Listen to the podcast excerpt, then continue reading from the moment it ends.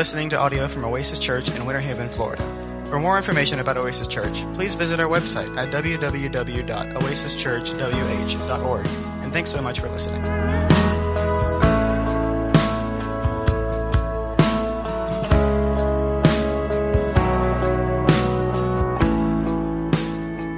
We base these eight doctrinal essentials on those things that have always been essential to the Christian faith. And we've said each week that we've been together that it's, it's not whether or not some doctrines are more important than the others. They're all important, but some are essential in the fact that to have a different understanding or having have a differing opinion about these that we call essential would be to set yourself apart from the Orthodox Christian faith.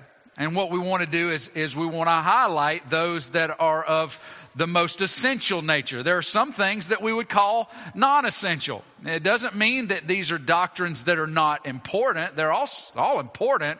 But the non-essential doctrines are those things in which you have a, a greater opportunity to disagree or to understand differently how the scripture teaches on some things. So in the non-essentials, these are those things that we can probably argue about over Thanksgiving dinner. Uh, hopefully that we don't argue and then leave in a huff with one another. But these are the things that we can say, well, I see it this way. I see it another way. Those would be in the category of non-essential. In the essential doctrines, however, we need to be agreed.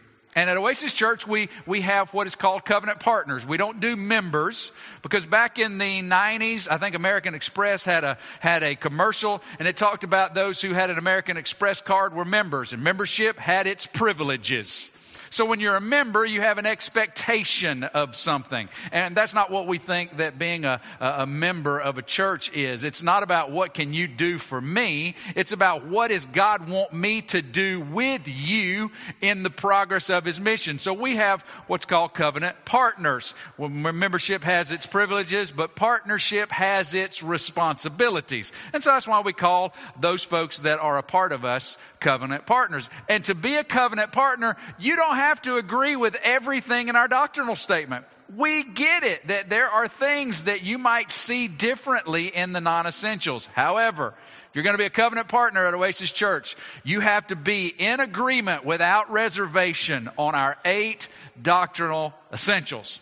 And that's why we're going through these in order to help you understand who we are as a church. But as a believer, we saw from Jude, only one chapter in Jude, Jude verses three through two, two, three, and four, that God has called us to be as, uh, as, as, as disciples of Christ, as representatives of Jesus on this earth. We're to contend for the faith. That means we've got to stand up for the faith. That means we've got to take that hill, drive God's standard of doctrine down, and then we've got to hold that hill no matter what. those are those essential doctrines that we believe are essential to the Christian, Christian faith. And that's why we're going through these so that you might know who we are as a church so that you might partner with us around those beliefs and so that you might successfully contend for the faith that was handed down through the prophets, through Christ and the apostles, even down to us today in 2018. That's where we're at today. So,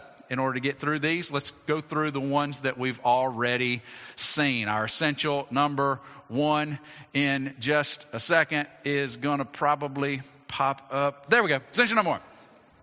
Let's say these together. Number one, the Bible alone is authoritative.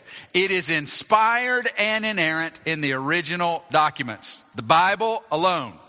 No other books, no other works, no other, no other holy sacred writings have the authority that God's Word has. And God's Word has absolute authority. What God's Word says is true and what God's Word instructs is from Him and we are called to obey. So that's our first essential. Number two essential is, let's say these together. God is Trinity one God, eternally existing in three distinct persons Father, Son, and Holy Spirit. We believe that God's Word teaches that there is one God and only one God.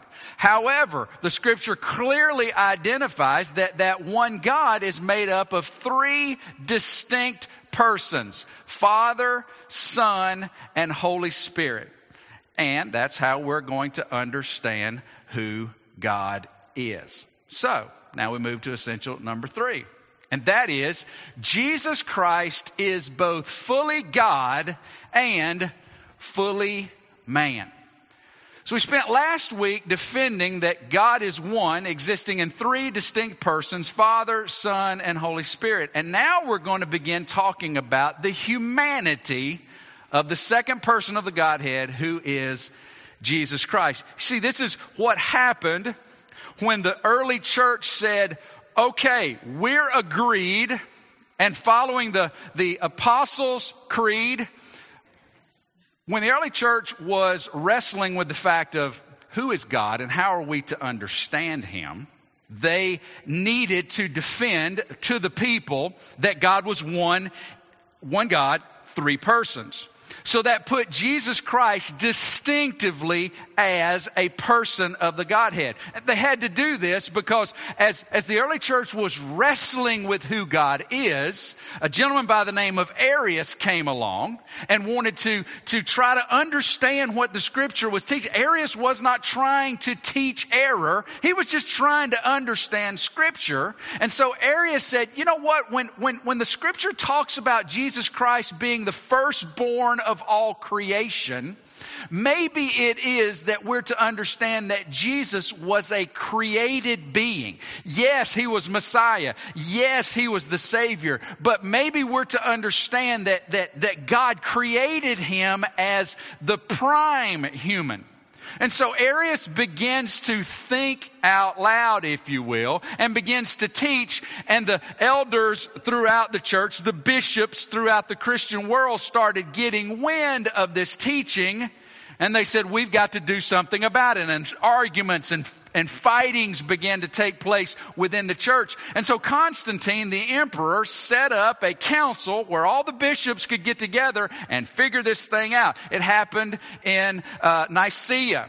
We learned last week that, that the bishops got together in Nicaea, in, in a, a, city there in Turkey, in modern day Turkey, and they got together and they came up with a, with a statement that defined how God was to be understood based on what scripture said as a challenge to Arius, which we would call him a heretic, but he wasn't a guy who was in the church trying to stir it up. He was just a guy trying to think it through. Unfortunately, his thinking through was a departure from an orthodox understanding of who God was. And so they created this creed in Nicaea called the you got it, Nicene Creed that is still a valid, like, anchor to the Christian faith today. And they came up with this with this statement that clearly defined God, Father, God, Son, God, Holy Spirit. But then they began to wrestle with what John chapter 1 verse number 14 says. And that says, and the Word, talking about Jesus, the Logos, the Word became flesh and dwelt among us. We've seen his glory, the glory as of the only Son from the Father, full of grace and truth. How are we to understand Jesus, who clearly fully God. We've got the statement that is that is our belief. It's what God's word clearly teaches that Jesus is God. We defended that last week. I will refer you back to last week if you weren't here last week, we've got handouts available. It's online. And I would say go back and listen as we defend that the person of Jesus Christ, in fact, is God. But how are we to understand then that he became flesh? How, how are we to understand this idea? And so that began the process of trying to express Jesus and his humanity. Now, we believe that Scripture clearly teaches that Jesus Christ is fully completely and perfectly man. Meaning that Jesus is in fact human, just like you and I. We believe that scripture clearly says these things and, and we'll, we'll defend it right here. First, we believe that, that scripture clearly says that Jesus is fully human physically. He is physically human. What does Matthew 4 2 say? It says, after fasting 40 days and 40 nights, Jesus was what?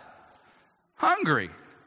You go without food for a long enough time, you will hear the rumblings. I'll give it about 25, 30 more minutes, and probably someone near you, you'll hear that grumble, rumble it may already be happening now if you didn't put the oatmeal in there. You'll hear the grumble rumble because physically our bodies need nutrients, need fuel. So did Jesus. And it's an evidence of his humanity physically. John chapter 4, verse number 6 said, Jacob's well was there, so Jesus wearied as he was from his journey, sat beside the well. It was about the sixth hour. You know the story that a young lady was going to show up and she was going to be filling her water jar. She was a Samaritan lady. But, but the point is, in that we see that Jesus had gone a long way. He was tired. He was tired from the journey. Why? Because he was fully human. He was fully man we see in John chapter 19, verse 28. After this, Jesus, knowing that all was now finished, he said to fulfill the scripture, what? I thirst. You know, this scene is Jesus on the cross, bearing our sin, dying in our place and for our sin, a holy and, and, and sinless sacrifice for you and for me. But in that process, he felt pain, just like you and I would. He felt disgrace, just like you and I would. And, and we see scripture say that he felt thirst, just like you and I do. Jesus is clearly human. And the scripture shows us that he is human physically, but it also talks about his humanity in the psychological arena. He's psychologically human. Luke chapter number 2, verse number 52 says, And Jesus, talking about his childhood, and Jesus increased in wisdom and in stature and in favor with God and man. Jesus matured psychologically just like you and I do. And now here's, here's, here's something that I, I want to just throw out to you because a lot of us think things about Jesus that you're going to find out in just a minute might be a whole lot more heretical than you mean for them to be. But I wonder how many of us have, have, have ever thought about Jesus in the, in the, the, the, the swaddling clothes, in the, in the arms of his mother, cooing and crying. And we thought, you know what? At any moment, Jesus could have just looked up at her and said, Hey, mama. You've ever thought that he could, and he was just kind of holding it back? He was just pretending. He was like, okay, know babies, they whimper and they whine, but, but Jesus really had the ability to go, you know, hey, mom, I'm thankful that you're here. You might have thought that. But you know what? That would go against his humanity because scripture says that he, like you and like me, grew in wisdom. He matured in his understanding. He grew in his ability. He had to learn how to walk just like you had to learn how to walk. So he's, he's physically human. He's psychologically human. He, he grew in wisdom and knowledge. Then Matthew 8, 10, when Jesus heard this, he marveled and said to those who followed him, Truly I tell you, no one in Israel have I found such faith. You remember he came across this uh, Roman centurion, not even a Jew who wanted Jesus to help heal his servant. And, and the centurion said, Jesus, you don't even have to come to my house, man. All you got to do is say the word, and I know my servant will be healed. And you know what this word says? It says Jesus was astonished. Now, You know what it's like when your kids bring you something. It's something they've made or something that they found, you know, and, and you know where they got it. You know where they made it, but they've got it hidden in their shirt, you know, and they come like, Mom, I got something for you. Like, oh, really? What you got? Uh, well, it's, and they pull out, it's like, ta da. And you know where they got it. You know they were in children's church and they made it, but they show it to and you go, oh my goodness. Oh, that is so sweet. Are you really astonished? No, you're putting on because you want them to feel like you're just overjoyed at this dirt clod that they've brought into your house with a little flower. You're just, oh, that's not astonishment. That's probably deception, but we won't even get into that.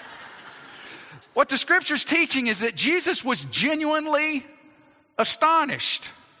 The idea is that he wasn't walking up on the scene necessarily knowing, okay, when I get up there, this centurion's going to say some things, and I'm going to be able to show that faith in this centurion is a lot larger than faith in it. No, Jesus was genuinely, when this man responded, Jesus, the Son of God, in flesh, incarnate, was genuinely astonished.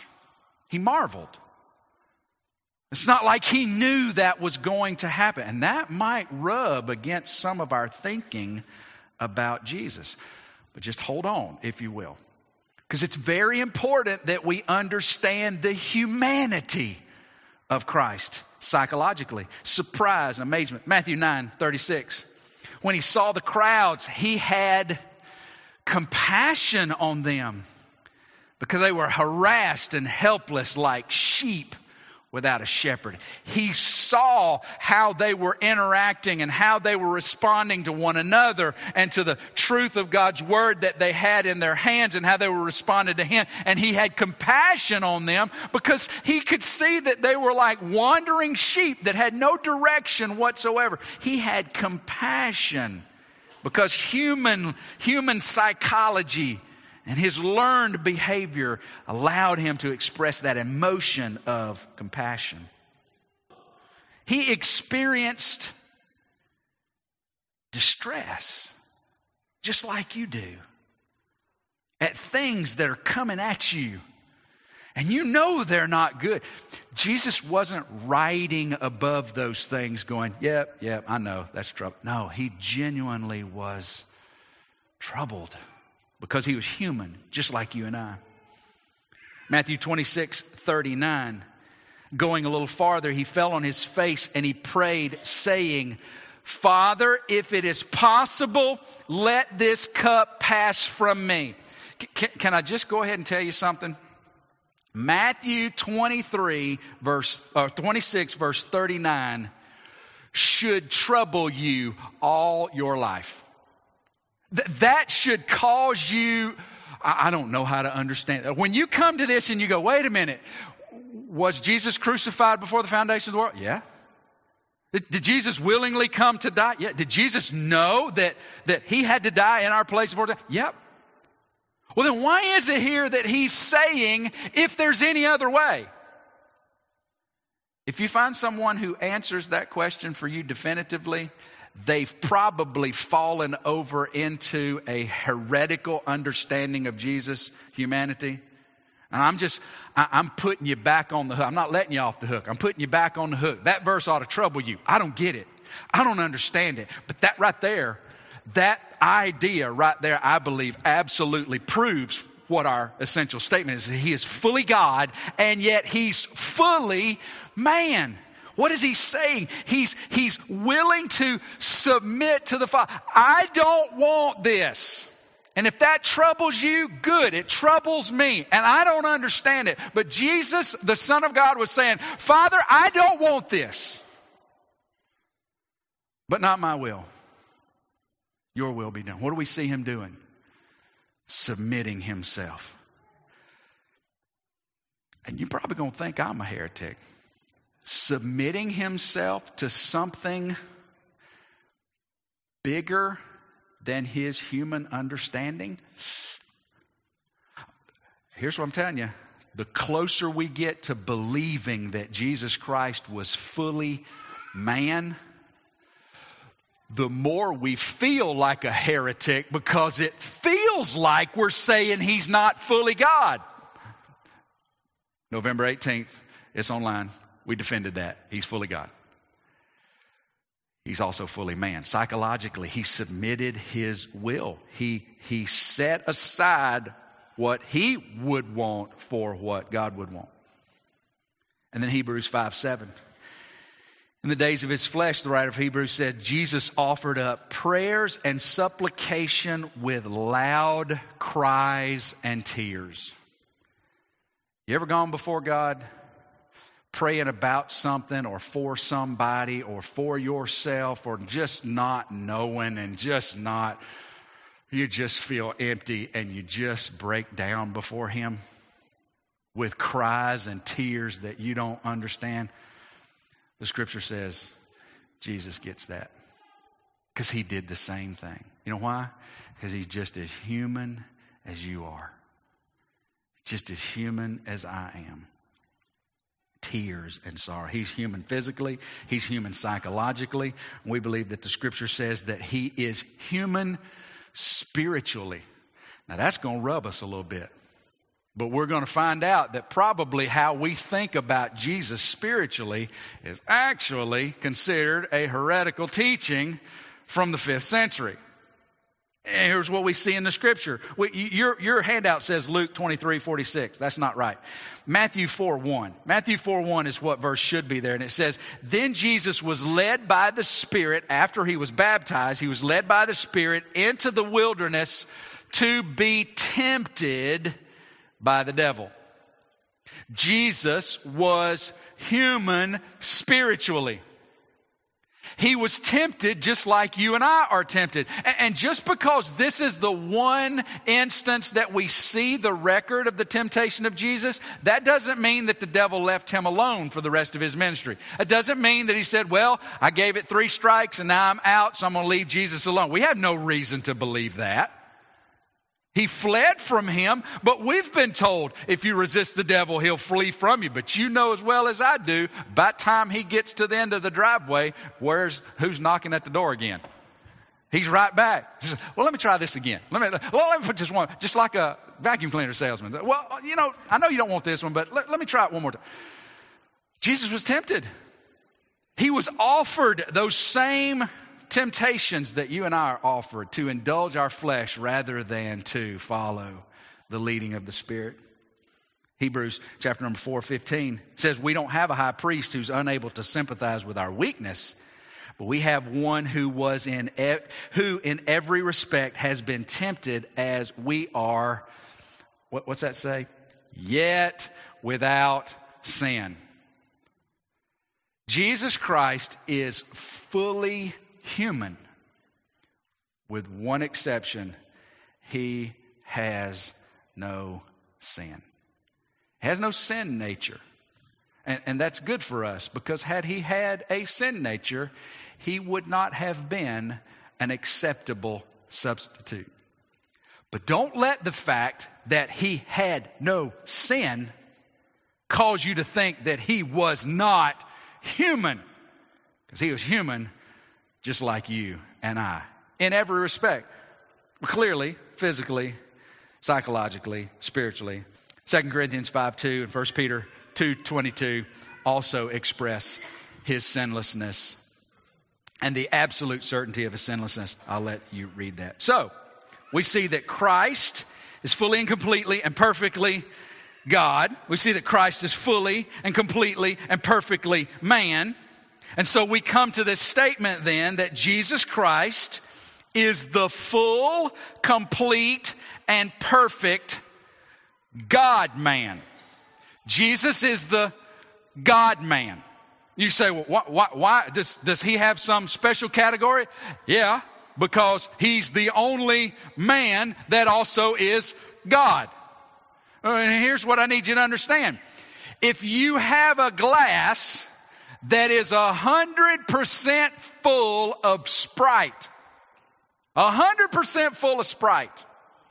How much Coke you going to be able to get in that glass? None. There's nothing like Jesus. There's no one like the God man because he is fully God and fully man. He's the God man. This idea of him being the God man is what is the foundation of our theological statements 100% God, 100% man. Our biggest passage of Scripture that helps us see this in action is found in the book of Philippians, Philippians chapter 2. But before we get to that, the statement for Jesus, eternally existing as the second person of the Godhead, Father, Son, Spirit. How, how long has He existed? Eternally. How, how much God is He? He's, he's all God. He, he's no more God than the Father. He's no less God than the Spirit. They're all the same as it applies to their essence, but they function uniquely. So they're uniquely their own person, but they all possess everything about what it is to be God, and yet there's only one God. Can you explain that? No, you can't. You can't. He's not an egg. He's not a pie. He's certainly not three in one shampoo. He's something different than anything else in his created order. Now, for God the Son to become human, how does that work? Becoming human involved condescension, or what we'll call kenosis. And we're going to get to that in just a second. It means self emptying for, for God the Son, eternally existing with the Father and the Spirit, to step into our world in the way that we needed Him to step into our world, it involved self emptying. It, it involved Jesus emptying of Himself so that He might become fully human while still maintaining his status as fully God. Confused yet? Welcome to the club. Let's read Philippians chapter 2, verses 5 through 11. It says, Have this mind among yourself, which, by the way, if you've been here for a little while, we, we kind of anchored our series uh, that we called Synced onto this passage right here when we were synced like Jesus. Anyway, we'll read again. Have this mind among yourselves, which is yours in Christ Jesus. Think this way, Paul is saying. Who, though he was in the form of God, right, did not count equality with God. Is Jesus equal with the Father and the Spirit? Yeah, of course he but God the Son did not consider equality with God as a thing to be grasped. Meaning, oh no, no, I got to, I got to have this. I can't, I can't, this, I'm equal with God. I can't, so no, I'm not going to be able to do that because I've got to hold on to my status as equality with God. God the Son didn't need to hold on to anything. Why? Cause He's God. So he didn't consider that as something that needed to be great. Well, then why is Paul saying it? Because you and I have this challenge of not submitting to the will of the Father because we're trying to hold on to too many other things. Oh, I can't do that. Why? Well, I'll have to sell that. I might have, he might want me to move. He might not want me to go out with her if I follow him. You see what I'm saying? So we consider things, and he's saying you need to think like Jesus. Jesus was in the form of God and did not consider that as something that needed to be held on to in order to fulfill the will of the Father. Verse 7 But he emptied himself. This is John 1:14. The word became flesh. He he emptied himself.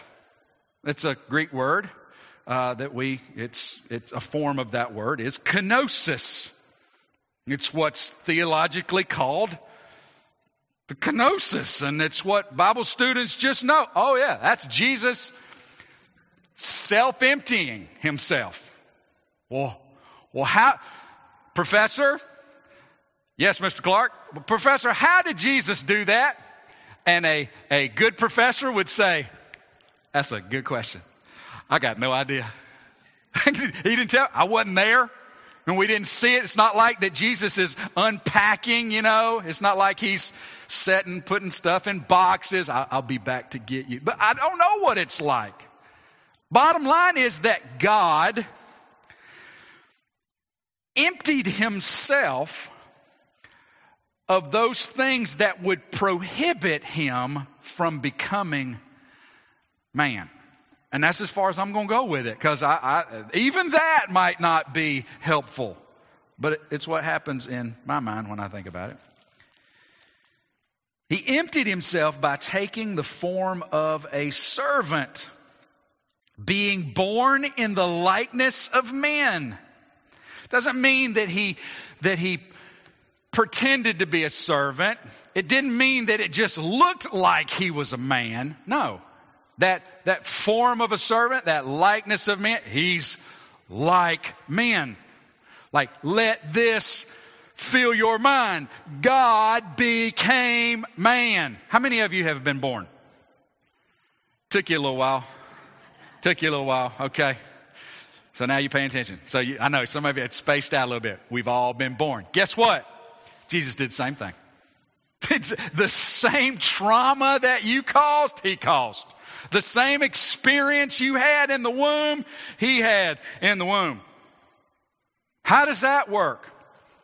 He emptied himself and he came in the form of a servant and was made in the likeness of men. Being found, verse 8, being found in human form, he humbled himself by becoming obedient to the point of death, even death on a cross. Therefore, God has highly exalted him and bestowed on him the name that is above every name, so that at the name of Jesus every knee should bow in heaven and on earth and under the earth, and every tongue confess that Jesus Christ is Lord to the glory of God the Father. That'd be a great place for an amen. Anyway, he came down, he did what he was given to do. God raised him from the dead. He ascended up on high, and God has given him a name that's above every name of ours. Every name we've got pales in comparison to the name. You know what that name is? King of Kings, Lord of Lord. As it applies to his godness, no, he was always God. As it applies to his humanity, he is the descendant of David who will set up an earthly throne and will reign on this earth over his brothers and sisters in humanity. It's awesome. How do we explain it? We don't.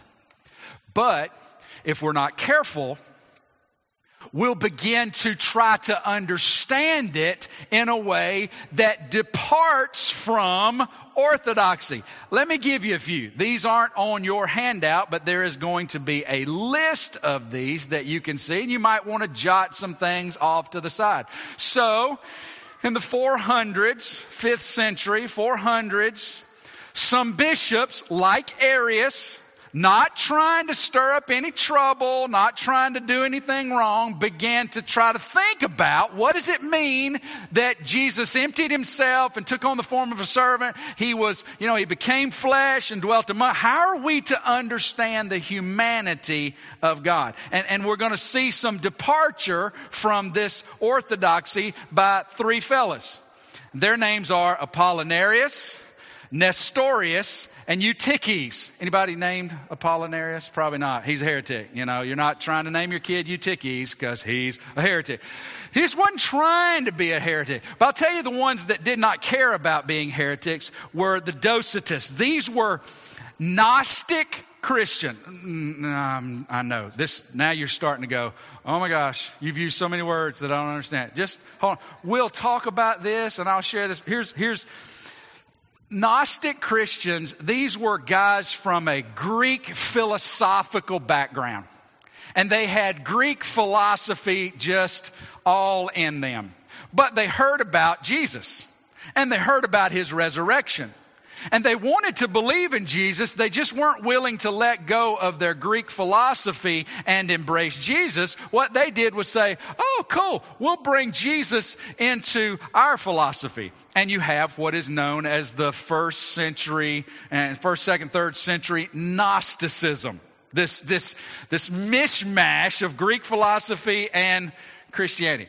The, the Gnostics had this idea of what is called docetism. Docetism is that Jesus only appeared to be human. He wasn't really human. It's just when you looked at him, you thought he was human. He was God just pretending. Oh, that's so beautiful, like we do with our child.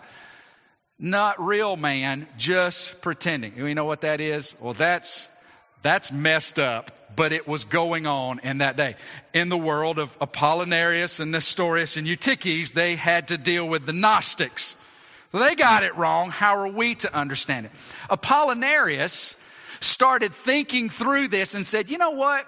I think that, that how we're to understand this is that God, Christ, God as the Word, put on a human body but that's all. His mind, his spirit, his soul, if you will, was divine, and the only thing he put on was flesh. So it's like God stepping into a costume and zipping it up. It is a human body, yes. But Apollinarius said, but but it would be improper to think about him having a human mind and a human will and a human spirit, well, that would just take away from his being God. So, there was a teaching going around called Apollinarianism that says here's how we're to understand Jesus fully God, fully man. Oh, no, no, no, no. No, not fully man, just a body costume. Well, then came along a gentleman by the name of Nestorius Nestorius taught that, okay, okay, uh, Apollinaris is wrong. That's not how you understand it. He was fully God, he was fully man. But here's how we're to understand it. Nestorius said that Christ had a human and a divine nature, but they were distinct, they were separate. So basically, Nestorius was teaching that Jesus was always living kind of bipolar, if you will. I'm, I'm, I'm acting as God, I'm acting as man. Those of you who've seen the Lego movie, you know, the, the, the, the police, you've got kids, the police officer, his head is like smiling one time and he swivels it around. It's mean, so he was messed up. So basically what Nestorius was saying is Jesus was conflicted. Sometimes he acted like a human, and, and when he needed to do human things, he needed to sleep and eat and be tired, he was acting in his humanity. But when he needed to walk on water, when he needed to do other things, he was acting in his divinity. So you go, oh, wait a minute. That's kind of how I think about Jesus. Well, just be aware that's a fifth century heresy that Jesus is kind of a split personality. No, no, that's, that's not true. Then along came a fellow by the name of Eutyches. And Eutychianism teaches that Jesus was born with a human nature. All right, so he stepped out of heaven, he was born in humanity. But somewhere around the baptism, he became the Christ. So, like, Eutyches was willing to say, I believe Jesus grew in wisdom and knowledge as a kid, but when it came time for him to take on the ministry, something happened. And, and Jesus went from being purely human to, to being something new. Around that baptism, Jesus became Messiah.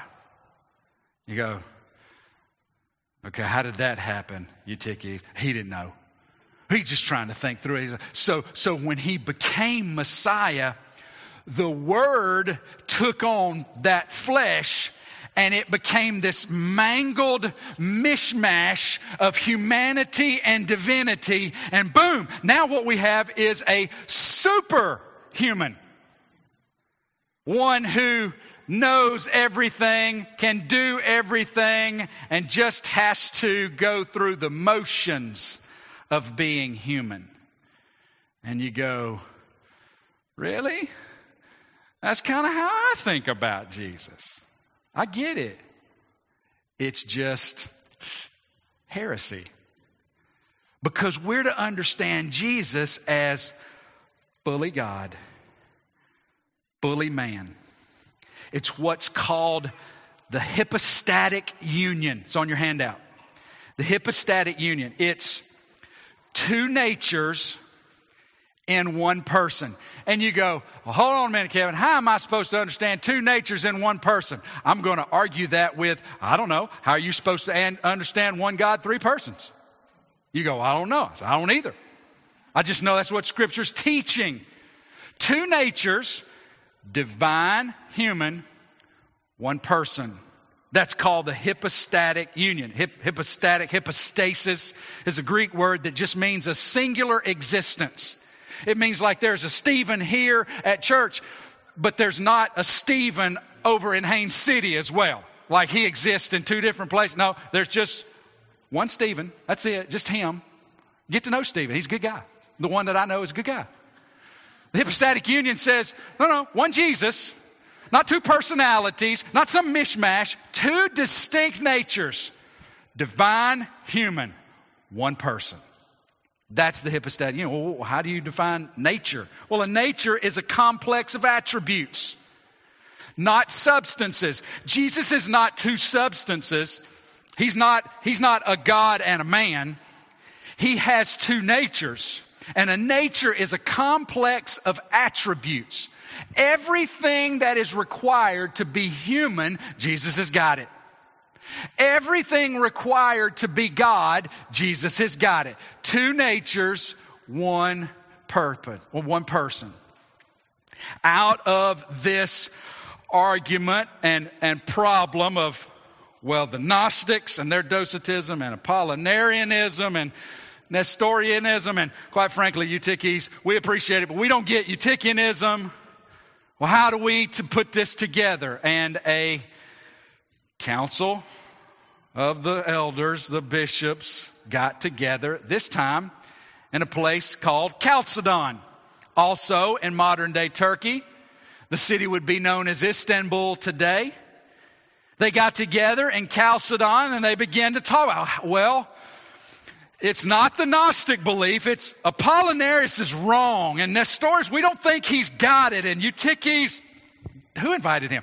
And so, how are we to understand this idea of Jesus putting on flesh and dwelling among us? And they met.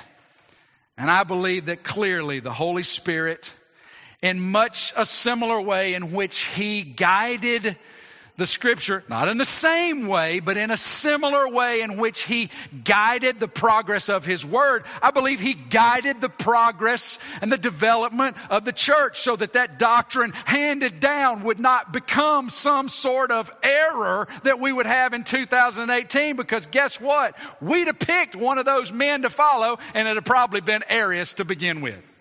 So God the Holy Spirit using those that were in charge came together with a definition. This work we're going to read on the back of your handout, which I apologize, it's upside down. That's because I didn't print the test copy first. I just printed it and I printed it wrong. So I apologize. But I was being frugal because I didn't go back and print 50 more of them. But anyway, you've got the definition of Chalcedon. What is this definition? It is, it is making a statement, driving the standard for this faith that has been handed down, and it's saying, uh uh-uh, uh, uh-uh, uh, uh, and no, not at all. This is the truth. This is how God's Word teaches it, and we have what's called the definition of Chalcedon. Here's what it says. Let's just read it. I'll read it and you follow along.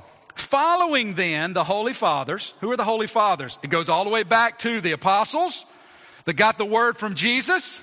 It goes to those who, who established the Apostles' Creed. We believe in, in the Father, the Son, the Holy Spirit. It goes back to the, to the fathers that helped define how we're going to understand God. One God, three persons, and following this tradition of standing on that hill and saying, no, some of these things are worth dying for, following then the Holy Fathers, we unite in teaching all men to confess the one and only Son, our Lord Jesus Christ. This self same one is perfect both in deity and in humanity. This self same one is also actually God and actually man. In case any of y'all have forgotten about Arius, he's actually God. But he's also actually man with a rational soul, meaning a human soul and mind, and a body. He is of the same reality as God as far as his deity is concerned, and of the same reality as we ourselves as far as his humanness is concerned. Thus, like us in all respects, sin only accepted. Before time began, he was begotten of the Father in respect of his deity. And now in these last days, for us and on our behalf, on, on behalf of our salvation, this self same one was born of Mary the Virgin, who is God bearer in respect of his humanness. I think one of the creeds calls Mary the mother of God. And you go, oh, heresy. No. She absolutely is the mother of God the Son in the same way that Judy Clark is the mother of me. Just different. We also teach that he apprehended this one and only Christ, Son, Lord, only begotten in two natures. And we do this without confusing the two natures. Eutyches? I don't know about this blended thing you were talking about that he became and then he blended it up. No, not confusing the two natures. Without transmuting one nature into the other, Apollinarius, you saying that the word came on Jesus and then all of a sudden his human nature was gone and the word took over. No, no, no. Now, one didn't take over the other. He was both fully God and fully man, not transmuting, uh, without uh, transmuting one nature into the other, and without dividing them into two te- separate categories. Nestorius, Jesus was not bipolar. He wasn't working with two sets of minds in his brain, trying to figure out which one to listen to without contrasting them according to area or function. The distinctiveness of each nature is not nullified by the union. The distinctiveness of each nature, divine, human, is not nullified by the union. He does not become less God because he is fully man. He does not become less man or more man because he is fully God. They are united without confusing each other. Uh, da, da, da. Instead, the properties of each nature are conserved and both natures confer or concur with one person and one reality. Hypostasis. Hypostatic union. They are not divided or cut into persons but are together the one, the only, and only begotten Word of God, the Lord Jesus Christ. Thus have the prophets of old testified. Thus the Lord Jesus Christ taught, uh, himself taught us, and thus the symbol of the fathers, the Nicaea Creed, has handed down to us. How are we to understand Jesus? Fully God, fully man, two natures, one person in unity, not confused, as it was handed down by the prophets, by the Lord, and by those who have gone before us, setting that stake. Gnostics, heresy. Apollinarius, that's heresy. You, you got to turn away from that. Nestorius, you got to turn away from. Eutyches, you got to turn away from. Oasis Church, wherever you found yourself kind of following the thinkings of these guys, you got to go away. It, you say, well, what, what do you want me to do? Be confused? Yep. Yep. That's where, hey, that's where I'm comfortable. Us just being flat confused. but accurate as it applies to how we communicate about Jesus. If you felt like you were drinking out of a fire hydrant, imagine how I felt at the seminary. But we're here to talk about it. We're here to explore it. This is just an introduction to what we believe. So, what was the point then today? Well, to help you be ready to defend the faith, help you think correctly about Jesus. But I believe there's some practical application for disciples. First, before we get to the disciples, let me just tell you this. The most practical application for any human hearing these words are this Jesus became human because you have a need that is connected to your humanity that you can't fix. Only an acceptable substitute can fix your problem, which is sin. And only God is acceptable. Only God is sufficiently holy. So that He became man, gave Himself in your place and for your sin is the most practical application. If you don't know Jesus as your Savior, then you are a human that is condemned already but you won't have to be because God has made a way of forgiveness and salvation. It is in the death and resurrection of Jesus in your place and for your sin. And if by grace you will receive that truth, then you too can be a child of God, given to all those who believe on his name. But if you know Jesus as your Savior, how we understand Jesus as fully God, fully man, the God man, practically applies to us. First, the God man truly walked in our shoes. That means he understands our weakness. He gets it. You think you're praying to a God who doesn't understand because you're God and I'm human. Jesus goes, That's not true. I get it. I literally walked in your shoes. I understand your, he understands your temptation. He understands the draw and the pull of this world because he experienced those things just without sin. It's practical, our understanding, because the God man truly submitted to the Father's will. He shows us how to trust God. What did he show us? He shows us that sometimes the glorious ending we want to arrive at has to go through suffering. And what more glorious ending do we want to arrive at more than, well done, good and faithful servant? And see, we'll say, that's, no, that's what I want, but what glorious endings are we pursuing on a daily basis? But Jesus has shown us how to trust God through the most difficult en route to glory. It shows us that the God man truly relied on the power of the Holy Spirit. I personally think that when Jesus needed to know what the Pharisees were thinking, that God the Holy Spirit illuminated his mind. I just, that's just where I'm at. That's what I'm thinking. You say, well, you know, Apollinaris was thinking too. I know. But that's, he's fully man. And he showed us what it looked like to rely on the leading and the empowering of the Holy Spirit. He shows us how to wait and rely on God. Not to get ahead of God, wait on Him. And not to try to do what God didn't want. He waited and He relied.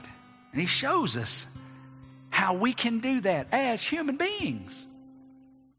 The God man faithfully ministered in the face of total opposition. He shows us how to persevere. Jesus, as, a, as the God man, showed us what it looks like to go through hard times because those things will not stop what God wants to do in your life. The difficulties cannot affect His will. And so we can persevere through no matter what. Why? Because what God has set in motion, no man can stop. And Jesus has shown us how to do it, carrying that big wooden instrument of death all the way up to the point of his execution. And then lastly, it's practical because the God man voluntarily took on humanity for our sake. He shows us how to reach down. That the God man emptied himself so that he might put on flesh, step into your world and mine for his benefit? None. But for yours, he's shown us what it looks like to reach down to those in need. And he's given us all kinds of folks around us that are down there that need a hand. And it's not just the hand of finances or the hand of, of, of, of encouragement, it's the hand of truth, saturated with love, reaching down to bring them up with the truth that we've been given. So it's important how we know Jesus. It's important so we can communicate, we can think correctly, we don't be considered heretic, and so that we can learn the lessons from Jesus. What it looks like to become man for our sake. So, Jesus Christ is both fully God and fully man. Well, how are we to understand that? Well, take that handout and understand it, but at the end of the day, go, you know what? I don't get it, but I just believe it. And that's where we're at. Aren't you glad Jesus came for us? Aren't you glad He's the God man who uh, died in our place and for our sin? I am. Let's stand together. Father, we thank you for the day. We thank you for your love. We thank you for your word. We thank you for Jesus who put on flesh so that he might die in our place and for our sin. We lift him up. We glorify his name. God, we look forward to his return when he's going to set up that throne and he's going to rule, and every knee is going to bow. Every tongue is going to confess. God, we are just so thankful that we can be your children with the opportunity to do that before he comes. And we want to do it more and more. God, we thank you for your love, and we look forward to how you're going to use the truth to impact our life this week as we learn to reach down, trust and rely on you, persevere. Father, I pray for these that have lost loved ones this week. I just ask that your Holy Spirit would just engulf them with comfort, with the promise that we have in Scripture, that we don't grieve as those who are outside of the faith we have a hope that our brothers and sisters who know Jesus as Savior will be with us in that great number when we're exalting His name together in eternity. But in the here and now, I pray that you'll give comfort and strength, wisdom. Father, you know the needs that we came in here with financial, emotional, wisdom needs, questions that we just don't have answers to. God, I pray that you'll give us the, the courage to trust you, to wait on you when necessary and God, that we will uh, seek those opportunities to give you glory in every aspect of our life. We love you. Thank you. First in Jesus' name we pray. And everybody said, Amen.